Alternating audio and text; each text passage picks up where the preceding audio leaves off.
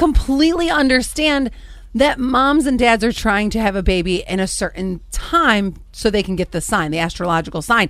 And even 9623, Scorpios, hands down the best sign. Hmm. I dated a Scorpio. So stubborn. Oh. So stubborn. and honestly, you're a Pisces. I Yes. couldn't date a Pisces.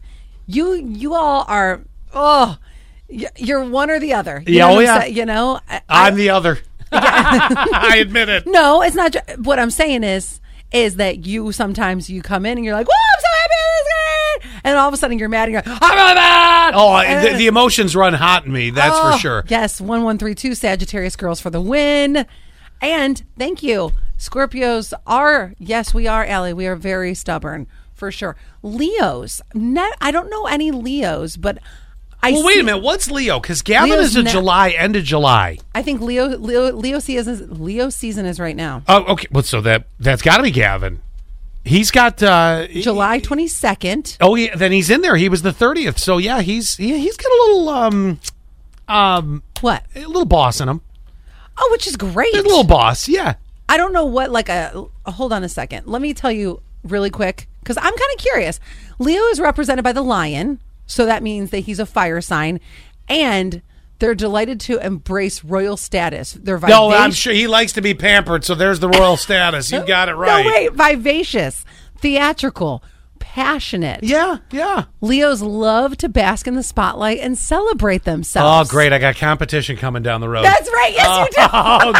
Oh, fantastic! I wanted to gauge something about grocery shopping with Quinn because I never used uh, Instacart except for when I actually had COVID, and and I've used it twice. You don't use it either. No, I I actually I like going to the grocery store. I really do. I love going to the grocery Yeah. store. It's like one of my I don't know. It's a stupid little silly thing that makes me happy.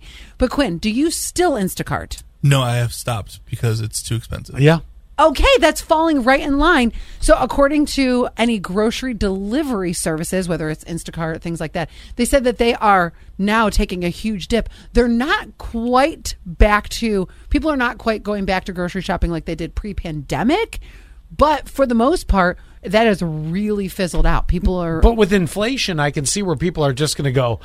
I, you- that's got to be the reason behind why Yes. you're doing it is because everything's gone up. You know, the, first you have the price of the groceries that have gone up, Mm-hmm. then you have the price of the gas for the, the workers that are dropping it off to you, and Yes. then you know you- the whole thing. people who choose to do this as their business, is that that's how they make their money.